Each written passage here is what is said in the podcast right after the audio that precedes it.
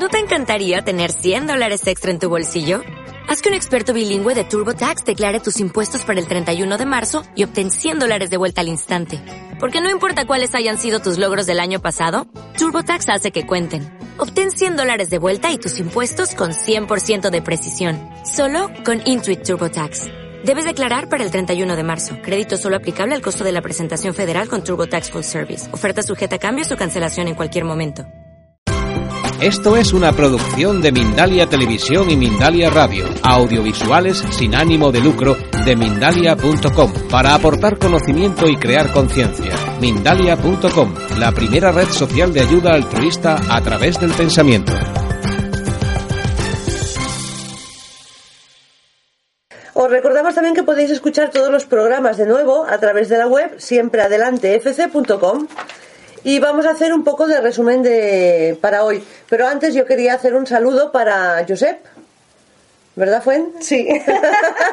Josep de la SEDUR-Jey. Él ya sabrá Josep. Quién es, porque no diremos apellidos. Pero el otro día nos dijo una cosa que nos gustó muchísimo, y es que cuando empieza nuestro programa se tiene que sentar hasta donde esté, pero no puede parar de escucharlo, y si está nervioso se relaja. Y digo, pues eso es una buena señal. Ojalá y le pase a muchas personas que nos escuchan.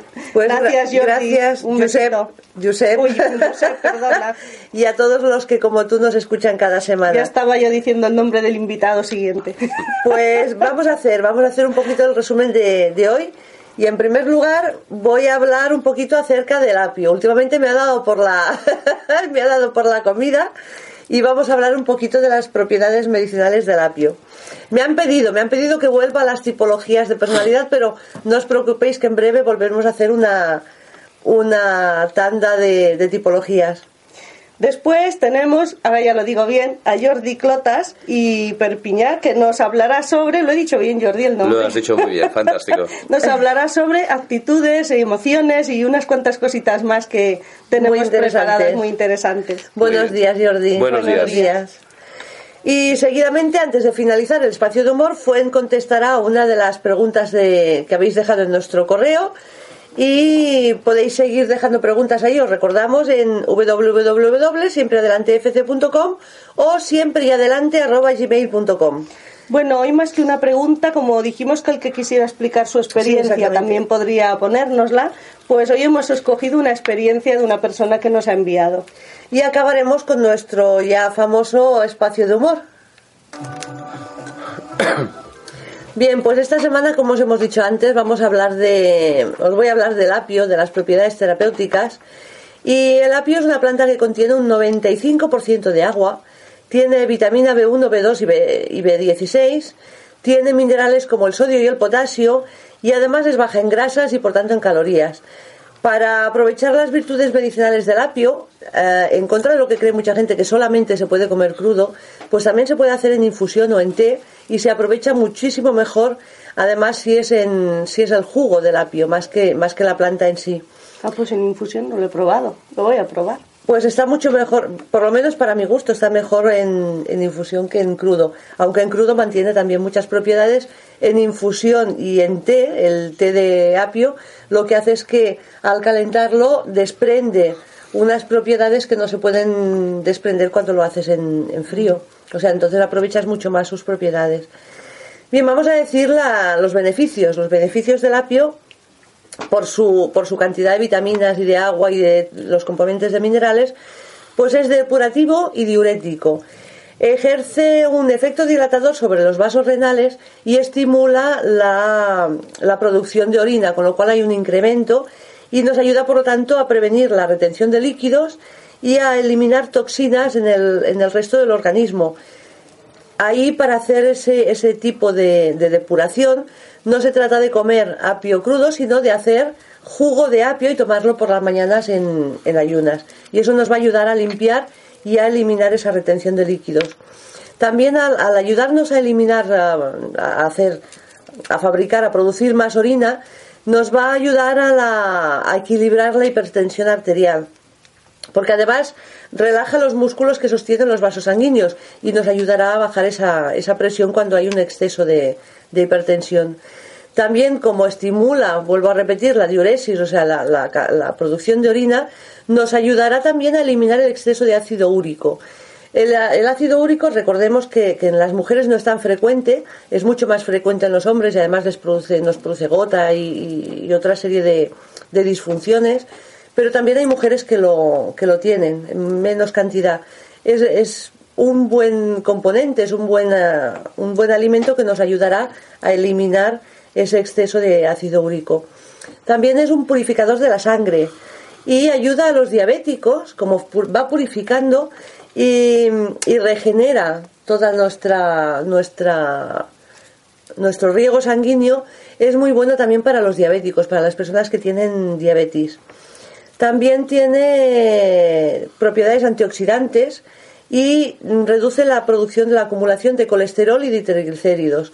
Entonces también es muy importante. Hay un médico, ahora no recuerdo el nombre, bueno, cuando lo recuerde lo diré, que hizo un estudio sobre el colesterol tratado con apio, con jugo de apio, y estuvo demostrado que reduce muchísimo el colesterol, y además en pacientes que necesitaban, era un colesterol no orgánico, porque el no insoluble, hizo un estudio con lo cual quitó medicación a pacientes que tenían colesterol alto y triglicéridos, les dio jugo de apio y tenía exactamente los mismos resultados que personas que tomaban la pastilla. Con lo cual demostró que el apio realmente es una de las funciones principales que tiene.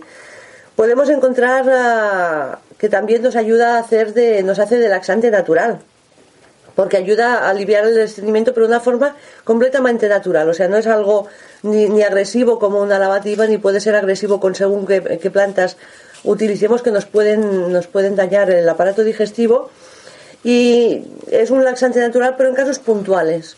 No es para irlo consumiendo a menudo. Todas aquellas personas que tengan tendencia a ir con estreñimiento, pues podemos encontrar otros remedios que son más efectivos. Esto simplemente para casos puntuales, en aquellos momentos pues que haya un bloqueo emocional, que haya un estrés en demasía y nos esté provocando ese pequeño bloqueo. También nos ayuda a saciar el apetito. Al comerlo crudo también tiene mucha fibra y eso nos obliga a masticarlo. Al masticar ya estamos dando una orden al estómago de que estamos llenando. Eso me interesa a mí también. Llenando la tripa. Llenarme el estómago y luego no tener hambre. Nos dará una sensación de saciedad, de que estamos llenos, y eso, la ventaja también es que apenas tiene calorías, es bajo en grasa y además tiene muchísima agua. Con lo cual, para personas que hacen dietas de adelgazamiento, pues les viene muy bien el tomar apio, en ese caso sí, apio crudo y bien masticadito. Ayuda a eliminar cálculos renales y biliares. Voy a ir un poquito rápido porque ya veo que vuelvo, como siempre, a comerme el tiempo. También tiene propiedades antiinfecciosas. Es muy digestivo, favorece la secreción de la saliva y de los jugos gástricos. Y está especialmente indicado en úlceras y en indigestiones, en comerlo crudo. Calma el sistema nervioso, es relajante y, bueno, tiene otras muchas propiedades: antibacteriano, antiinflamatorio, remineralizante, cicatrizante. También nos ayuda a la formación del esmalte de dientes, pero quisiera quedarme. Nos ayudará también con las enfermedades hepáticas, a mejorar la memoria, pero también quisiera hablar un poquito de las contraindicaciones, porque todos conocemos las propiedades del apio. Hay muchísima gente que lo toma muy a menudo en todas las comidas y nos puede provocar disfunciones y sobre todo especialmente en personas que están padeciendo de los riñones. Entonces, las mujeres embarazadas sería bueno que se abstuvieran de tomarlo, porque al estimular el útero, lo que nos estaría provocando, podría provocarnos, sería un aborto. Entonces, sobre todo en las mujeres embarazadas sería muy importante que no comieran apio. También cuando hay problemas digestivos, como hemos dicho, lo de las úlceras, problemas de digestión, es bueno tomarlo, pero tomarlo cocido en lugar de tomarlo crudo. ¿Sí? Porque puede ser de difícil digestión, y si ya tenemos una digestión difícil, pues no, lo que nos va a hacer es aumentarnos ese malestar. He dicho también para personas que tienen problemas de renales, ¿verdad que lo he dicho ya? Sí, creo que sí. Y en algunas personas pues puede provocar alergia. Entonces, el apio sí, importante ponerlo en nuestra alimentación diaria, pero tampoco en exceso, ¿sí? Y si se va a hacer como tratamiento para alguna disfunción o enfermedad, siempre aconsejado por una persona que te pueda ayudar, como es alguien pues que se dedique a la medicina natural, algún dietista, nutricionista holístico y toda una serie de personas que te van a dar los mejores consejos para tu propia persona. Y con no, digo que se me está ocurriendo una idea, que el otro día hablabas de las acelgas y todo el mundo salimos con unas ganas de comer acelgas, veamos las del apio. Vamos a tener que buscar las fruterías a ver si nos patrocinan, porque las vas a vaciar. Porque todos los que había aquí ya queríamos ir corriendo a buscar acelgas o ya a buscar apio. Esto es... Sí, es que la verdad es que estamos acostumbrados a comer y decimos, no como esto porque no me gusta, como esto porque me gusta, pero a veces cuando sabes las propiedades, pues te puedes forzar un poquito y decir, bueno, pues esto me es bueno para el organismo, vamos a hacer caso a mamá y nos vamos a comer verde. Las acelgas, el apio y las demás verduras que iremos diciendo, espinacas y otro tipo de verduritas. Así que con el apio... recordar una cosita que quería comentar, es que hay mucha gente que me ha pedido qué tipo de alimentación necesitan cada tipología. Pues bien, el apio, al ser blanco alquímicamente, tiene una relación directa, muy directa, con las personalidades Escorpio. Entonces, cuando una persona que tiene una base de Escorpio, de Chicory, o es Escorpio, o tiene mucha fuerza en los planetas en esa parte de personalidad, y tiene alguna disfunción, normalmente el apio le va a poder ayudar a que regrese a esa esencia que es la suya. O sea, que quiere decir que a él, por ejemplo, le haría efecto pues a lo mejor 10 veces más que a cualquier otra tipología, ¿no? Exactamente. Los escorpios suelen padecer muchísimo de la parte renal, de los riñones, porque es el apego. Entonces, la tipología escorpio se apega mucho a las cosas, se apega mucho a las personas, y entonces para ayudarle en ese desapego, tomando apio, le puede ayudar a que tenga esa información del desapego que él necesita. Y con esto pues os dejamos hasta en esta sección, hasta dentro de un minuto con Jordi. Como hemos dicho antes, tenemos aquí a Jordi Clotas y vamos a decir un poquito para que sepáis de él, pero lo mínimo, porque en su página web, que es jordiclotasfotografia.com, podéis encontrar toda la información, y así es mejor en vivo que nos explique las cosas. Jordi es natural de Barcelona, filósofo, escritor, conferenciante, fotógrafo y emprendedor, entre otras cosas más que, como ya he dicho, ya podéis encontrar. Es cofundador del Cercle Holístico Catalán. Ha dirigido cursos de crecimiento personal, introducción al budismo y cineterapia. Ha participado en proyectos sociales utilizando el cine como vehículo para la reinserción de adolescentes con problemas de adaptación, agresividad y sociopatías. Jordi, primero, antes de comenzar, eres cofundador del Cercle Holístico Catalán. Correcto. ¿Qué es esto? Esto fue una iniciativa que tuvimos un grupo de gente que trabajamos el tema de las terapias naturales, tanto desde el punto de vista psicológico como el punto de vista físico, mental y espiritual, ¿no? Entonces aglutinamos ahí un colectivo de personas que cada una se ocupó de una de las 4 ramas de lo holístico. Por un lado la parte emocional, la parte física, la parte mental y la parte espiritual. Y lo que hicimos fue buscar todas aquellas disciplinas que en cierta manera ayudarán a equilibrar esas 4 patas que para mí configuran un poco la personalidad humana, ¿no? Que son esos 4 pilares de lo holístico. Y ahí se hacían, pues, desde yoga, tai chi, se hacía terapia existencial, se hacía un tipo de psicología holística, se hacía cineterapia, por ejemplo, se hacían conferencias, naturopatía, toda una serie de actividades que buscaban pues que las personas entraran allí y hicieran un poco todo el pack en un mismo entorno, ¿no? Hablas de cineterapia, eso es una de las cosas que antes de entrar a hablar de tus libros nos ha chocado. ¿Nos explicas un poquito? Y nos ha traído también, debemos decir. Sí, mira, cineterapia fue un proyecto que se basó en toda una serie de experiencias con chavales, adolescentes principalmente, que tenían problemas básicamente de adaptabilidad, de adaptación al medio social y problemas de sociopatías incluso, ¿no? Del tipo, pues, agresión a los padres, irse de casa permanentemente, no tener ningún tipo de motivación para los estudios, agresiones, incluso cartas con amenaza de meter bombas en un colegio, etcétera.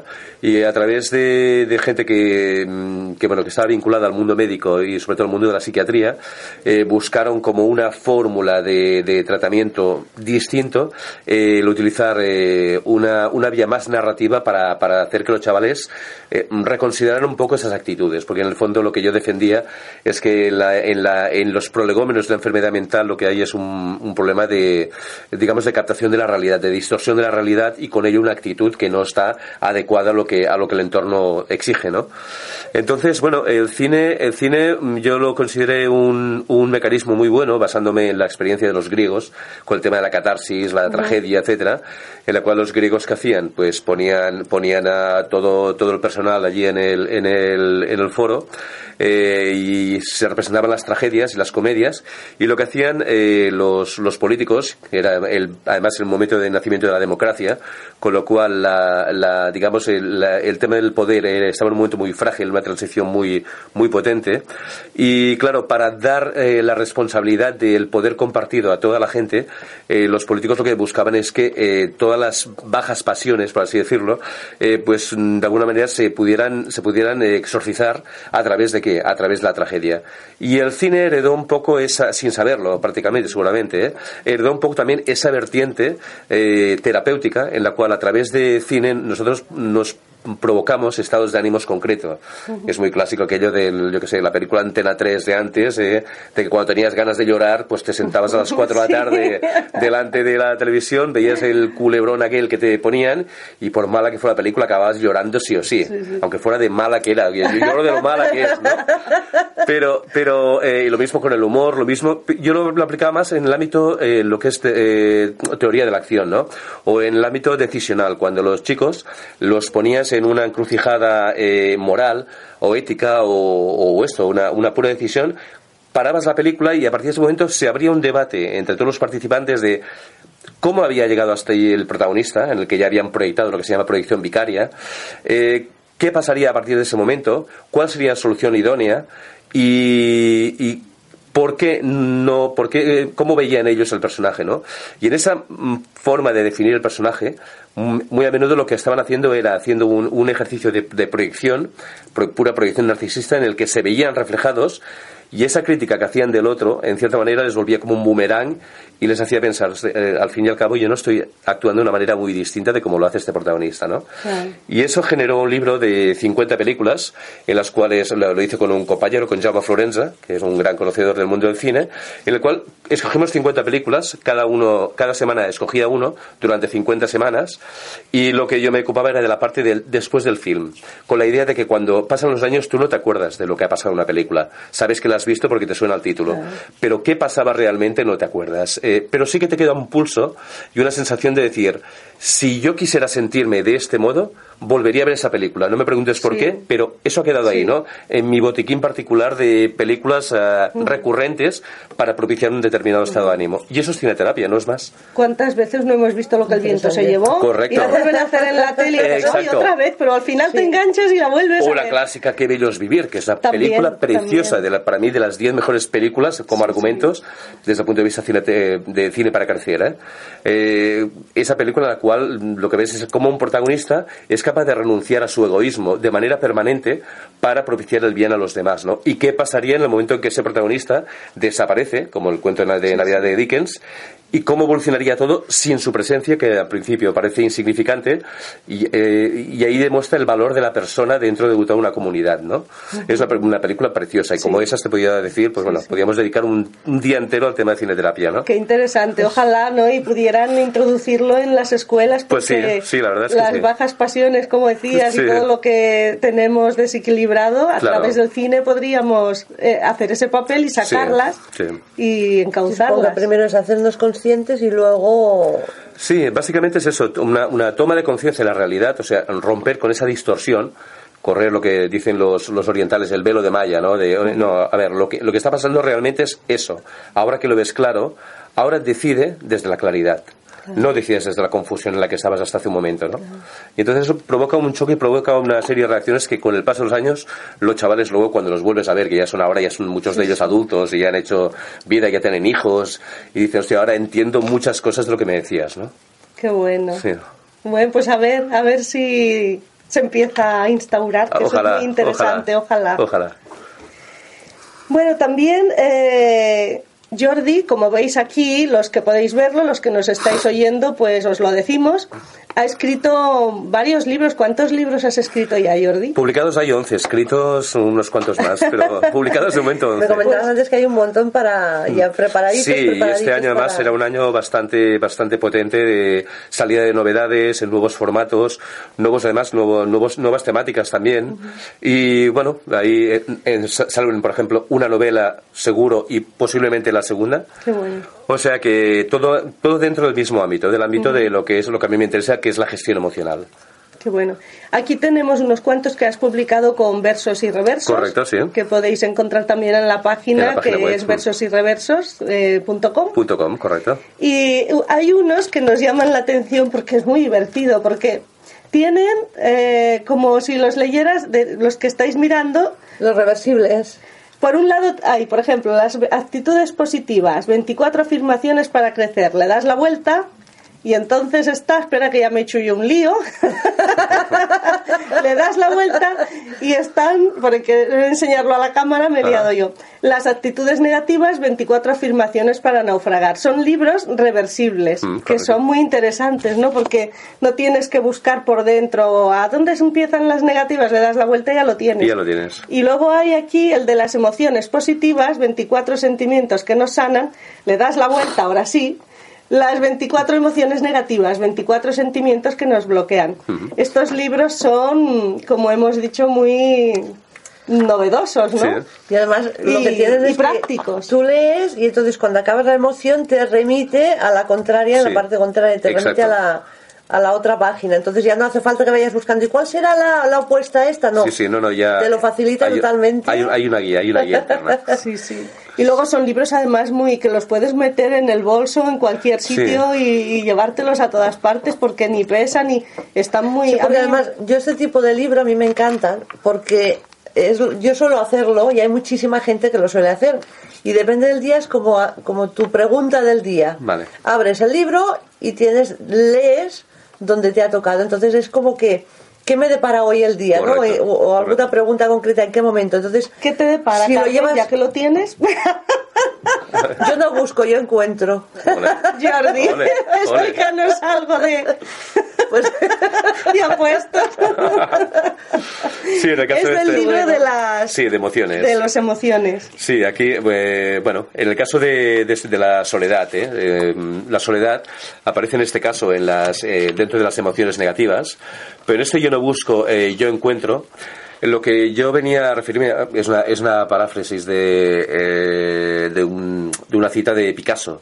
Picasso, cuando le preguntaban cómo se inspiraba, cómo conseguía esos cuadros, decía, no lo sé, dice, yo no busco, yo encuentro, ¿no? Con esta simplicidad del malagueño, ¿no? Y entonces, en el caso de Soledad, es precisamente una emoción de esas de doble filo. Porque la soledad muchas veces es una situación buscada, pretendida, deseada en muchos casos, ¿no? Y más aquí que vivimos en el tumulto de la ciudad, aquello que decimos quiero retirarme un tiempo, me iría allí a una celda de Montserrat, pues ya en los muchos extremos, bueno, en versión más así, más digamos, más profana, dirías, hostia, tengo ganas irme a un balneario y que me hagan masajes todo el día, ¿no? También, es otra opción, ¿no? Pero es muy diferente esa soledad. Cuando tú la estás buscando, la consigues y te dura lo que dura, porque somos animales sociales y cuando ya te has cansado de tanta soledad, ya enseguida buscas a quien explicárselo. Es claro. Una soledad curiosa. Sí. Pero luego tienes también lo que es la otra vertiente, que es la de la soledad que uno se encuentra sin buscarla, ¿no? Que es la soledad, por ejemplo, de los mayores, ¿no? Que es uno de los temas que a mí me preocupa bastante, cómo a medida que va pasando los años y digamos que en una sociedad donde la tercera edad precisamente no goza de buena salud a nivel de reconocimiento social, pues cómo esas personas llegan a encontrarse al final de sus días con toda la experiencia acumulada, que esa experiencia no tienen con quién compartirla porque realmente no tienen las visitas de los hijos, quedan en una marginalidad preparada, rollo show de Truman en esos locales tan bonitos, casas de... bueno, lo que son asilos, puramente asilos. Sí. Y claro, en este caso yo decía esto, ¿no? La soledad que yo busco me encanta, la soledad que me encuentro la odio, ¿no?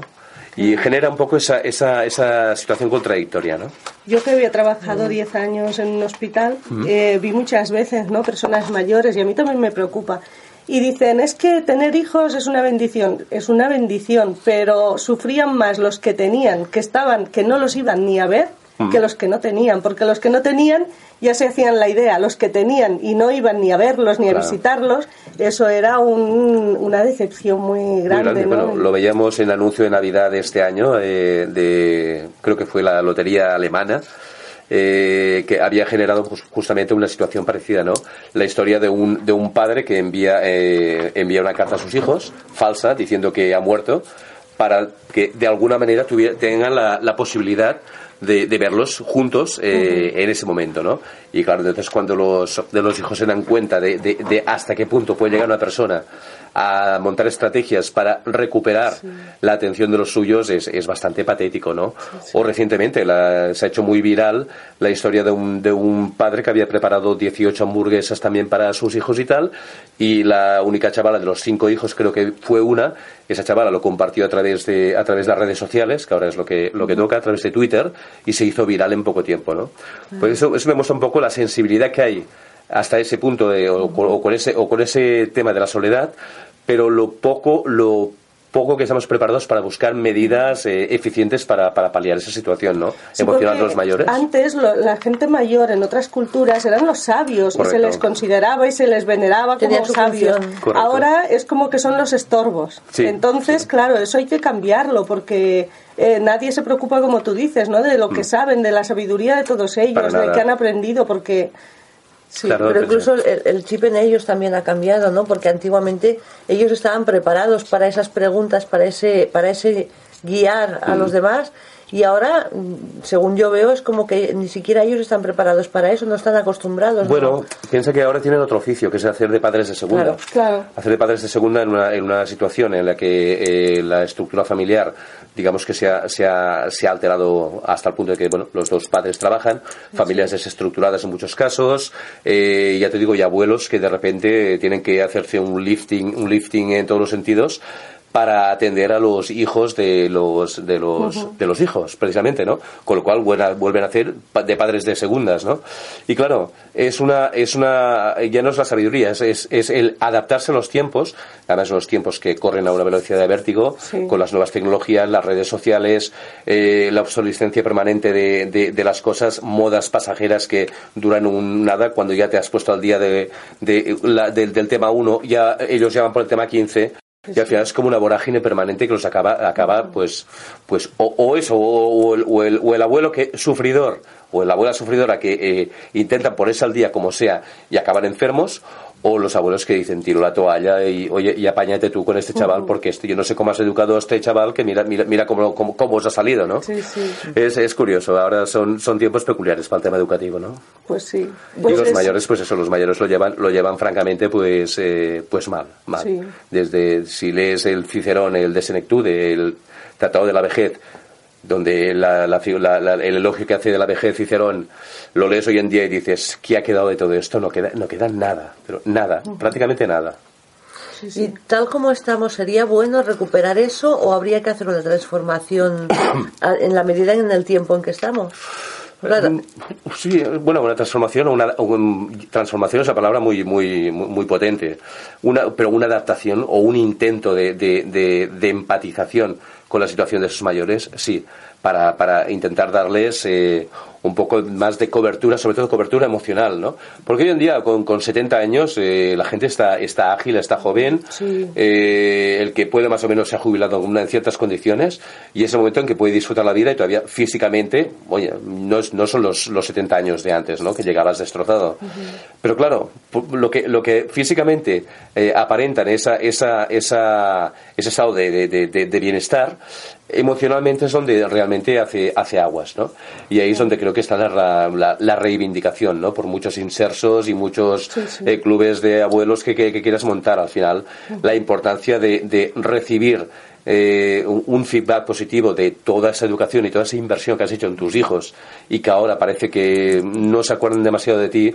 No tiene que ser fácil, ¿eh? No tiene que ser fácil. Nuestra abuela murió el año pasado con 99 años, iba a hacer al mes siguiente. Ostras. Tenía la cabeza mejor que nosotros. Ajá. Le decías, ya esto vale tantos euros, y le hacía aún tantas pesetas como si fuera una calculadora. Muy bien. Llevaba su móvil y claro, pero es que ella estaba en casa y ella tenía que enterarse de todo y decían a veces, pero qué le la abuela que se... Pero sí, porque así se sentía útil, ella daba su opinión, si hablaba el Rajoy y decía, mira, esto es lo que ha dicho y tú la escuchabas y entonces claro. Así tenía la cabeza.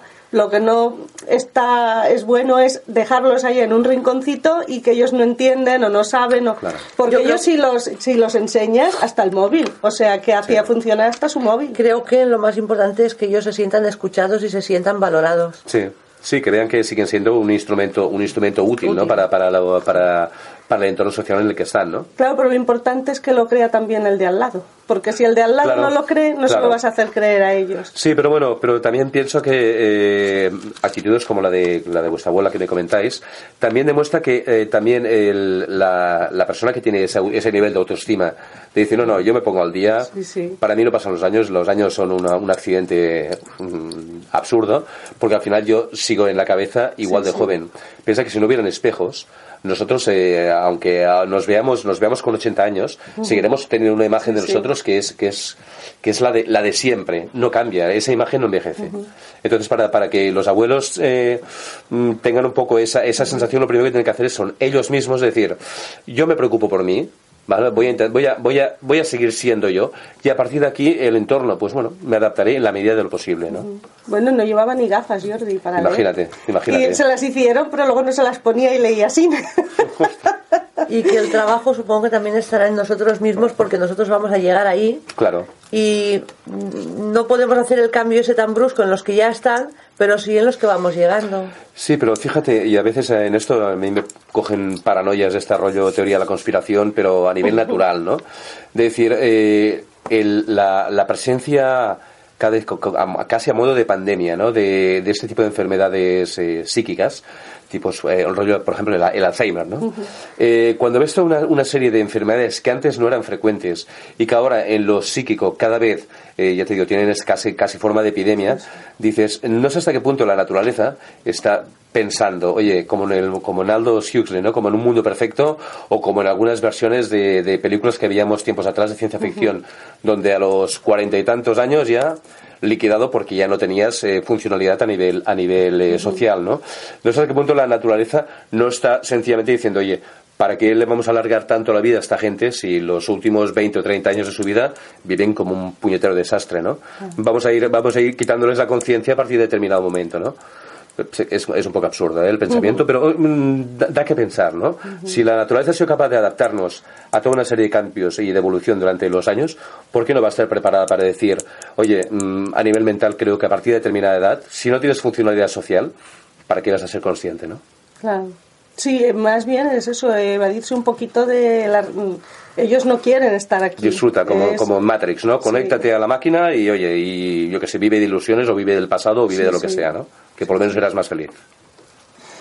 Hablas del cerebro racional y el cerebro emocional. ¿Nos explicas un poquito de los dos? Sí, a ver, el cerebro, bueno, si recordamos un poco cómo es la evolución del cerebro, recordamos que tenemos una parte reptiliana, que es el veterocerebro, el cerebro antiguo, que está programado simplemente para la supervivencia. Lo único que hace es, procurarte subsistir. Si tienes hambre, pues busca comida. Te coloca cosas básicas como el centro de la tos al lado del centro del vómito, por si te has ahogado, que seas capaz de activar en una respuesta eléctrica la expulsión de aquello que te está obturando la garganta. El tema de temas como vinculados a la sexualidad y a la reproducción, temas vinculados al miedo, sobre todo. Eso es lo primero. Después viene el cerebro emocional, que es un poco el cerebro el más femenino, por así decirlo, ¿no? Que es donde se fraguan todas las emociones, donde de la lectura de lo básico, digamos, se sofistica un poco para darle un punto de emocionalidad y de sentido a todo eso que se hace para no actuar mecánicamente, ¿no? De ahí viene el nombre de la evolución hacia animal racional, ¿no? Uh-huh. Y el cerebro racional lo que hace precisamente es justificar de manera argumentada las razones de por qué experimentamos esas emociones. O sea, todo es como un justificar lo anterior que ha venido, ¿no? Y el cerebro racional pues te explica muy bien eso, te explica pues cosas muy muy básicas de porqués, relacionados con porqués, ¿no? Pero el mundo de las emociones no funciona necesariamente por porqués, ¿no? Hay una frase en el libro que seguramente es la frase con la que resumiría todo lo que he escrito en toda mi vida, que dice: al final las emociones son las que deciden. Uh-huh. Y eso es aplicable a todo, pero a todo, absolutamente a todo, al mundo de la empresa, al mundo del deporte, al mundo de tu relación de pareja, a la elección de tus amigos, a la elección de tu entorno, a seguir o no seguir en un trabajo, a cambiar o no cambiar de casa, a cambiar o no cambiar un coche. Cosas tan tontas y tan básicas como esas. Al final la emoción va a acabar diciendo: vale, me parece muy bien lo que habéis dicho todos, pero aquí el voto gordo es el que voy a decir yo ahora, ¿eh? Y es sí o es no.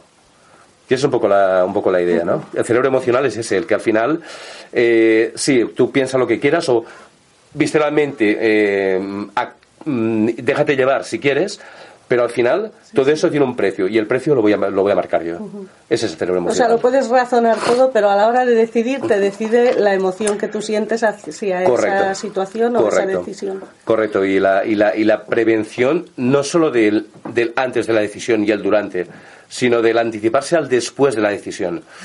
Vale, sí, cambio de esto, pero ¿qué voy a echar de menos de aquello, no? Y es como un estar jugando permanentemente con presente, pasado y futuro, ¿no? Un rollo malabarista. Es que una de las preguntas que teníamos, Carmen, es que si nos autoengañamos... Si nos autoengañamos mucho. Muchas veces. Mucho, pero muchísimo. Muchísimo, gracias a Dios, además, ¿eh? Gracias a Dios, porque a veces las emociones nos están contando cosas que no queremos escuchar. Entonces es muy fácil pasarse hacia adelante, hacia la parte al prefrontal, a lo que es el cerebro racional, para buscar una argumentación y encontrarla. Eso nos lo enseñan los sofistas en tiempos de Sócrates. Decir, no, bueno, sí, me siento así, pero es que me quiero sentir así. ¿Cómo? Uh-huh. ¿Te quieres sentir mal? No, sí, ahora quiero experimentar el sufrimiento. Y unas historias, y dices, vale, tío, a ti te va bien, te funciona, pues cojonudo, yo no me lo creo, ¿no? Y en el caso, y justamente al contrario, ¿no? También en muchos casos la emoción va a mitigar un poco cuál sería nuestro impulso más visceral, ¿no? Lo más atávico, aquello que tú reaccionarías a muerte y emocionalmente te anticipas, pasas por el filtro de la razón, dices, ojito, que ahora lo que te apetece hacer es esto, pero si lo haces, luego te vas a sentir así, y es un salto, está en plena pista, en 3 pistas de circo, trabajando de manera permanente, ¿no?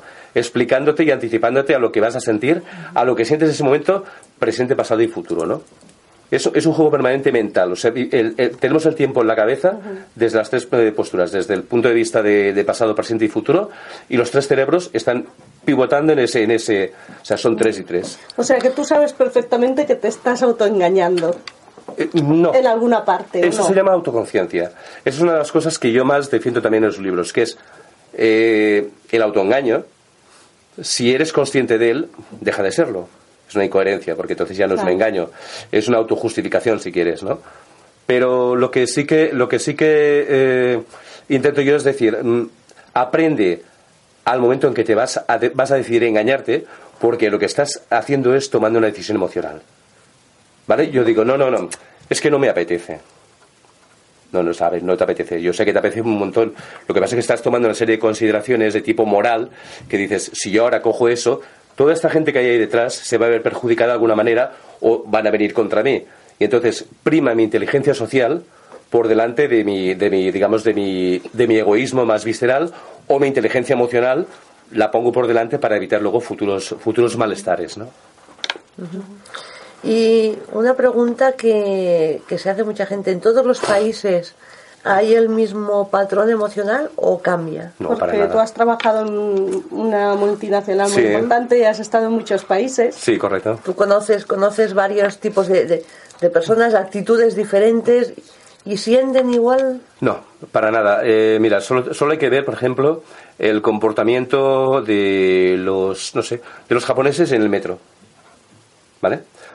Tú miras a las 8 de la mañana el metro en Tokio y miras a las 8 de la mañana el metro en Passeig de Gràcia. No tiene nada que ver. O sea, el papel, o sea, la forma en la que la cultura japonesa asume su pertenencia a un colectivo y la necesidad del bien del colectivo, el orden, mantener por encima de todo esa primacía del nosotros, aquí eso no existe. Aquí somos una panda de gañanes todos, vamos a intentar ahí colarnos, y ni la señora mayor, ni la embarazada aquí. Al cabo de un rato a lo mejor sí que te entra aquello un poquito el rollo emocional entonces, porque visceralmente dices, sálvese quien pueda. Racionalmente dices, oye, yo también soy igual de cansado que esta señora por muy embarazada que esté, ¿vale? Sí, sí. Pero luego emocionalmente dices, hostia, tío, se te va un poco la pelota. Dejas entrar a la señora que está embarazada y que si fuera tu mujer, y empiezas a hacer un ejercicio de proyección y de empatía, que eso es pura emocionalidad. Eso es lo que la visceralidad le exige a la racionalidad y acaba asumiendo la emocionalidad, ¿no? Pero en cada país es distinto. Cosa que en Japón ya lo tienen, que lo dan por hecho, ¿no? Es que les viene de serie, Tampoco es, no es que nacen con ellos. Sí. Están fabricados todos desde el principio. El respeto, respeto y del orden es básico. Es como irte a Austria y tirar un papelito en el suelo. Los austríacos tienen su parte también más visceral. Tienen equipos de fútbol igual que nosotros, ¿eh? Uh-huh. Pero yo qué sé, o tienen culturas, por ejemplo, en el que ahora mismo la ultraderecha está pues poniendo a nivel político en una encrucijada muy muy seria todo lo que son los movimientos europeos, no solo en Austria, sino en general, ¿no? Pero no te vayas allí a Austria y tires un papel en el suelo, porque es que te la comes. O los periódicos colgados en los semáforos a la espera de que tú cojas el periódico, dejes el euro y continúes. Haz esto aquí. Uy. Deja el Sport aquí o el Mundo Deportivo, más después de esta semana del Barça-Madrid. Déjalo aquí y no te preocupes que la gente dejará su euro aquí. No. Es otra cultura. Cada cultura es distinta, sí. Qué interesante. Nos pasaríamos la hora hablando solo de culturas. Sí, pero se nos ha ido. Se nos ha vuelto a ir otra vez el tiempo. Es que el tiempo pasa volado, sí, cuando realmente estás disfrutando y estás escuchando algo interesante, algo apasionante, pues sí, y con esa pasión y esa... Hoy ya no nos va a poder hablar de la fotografía, que también le gusta queríamos mucho. Preguntarle de la fotografía...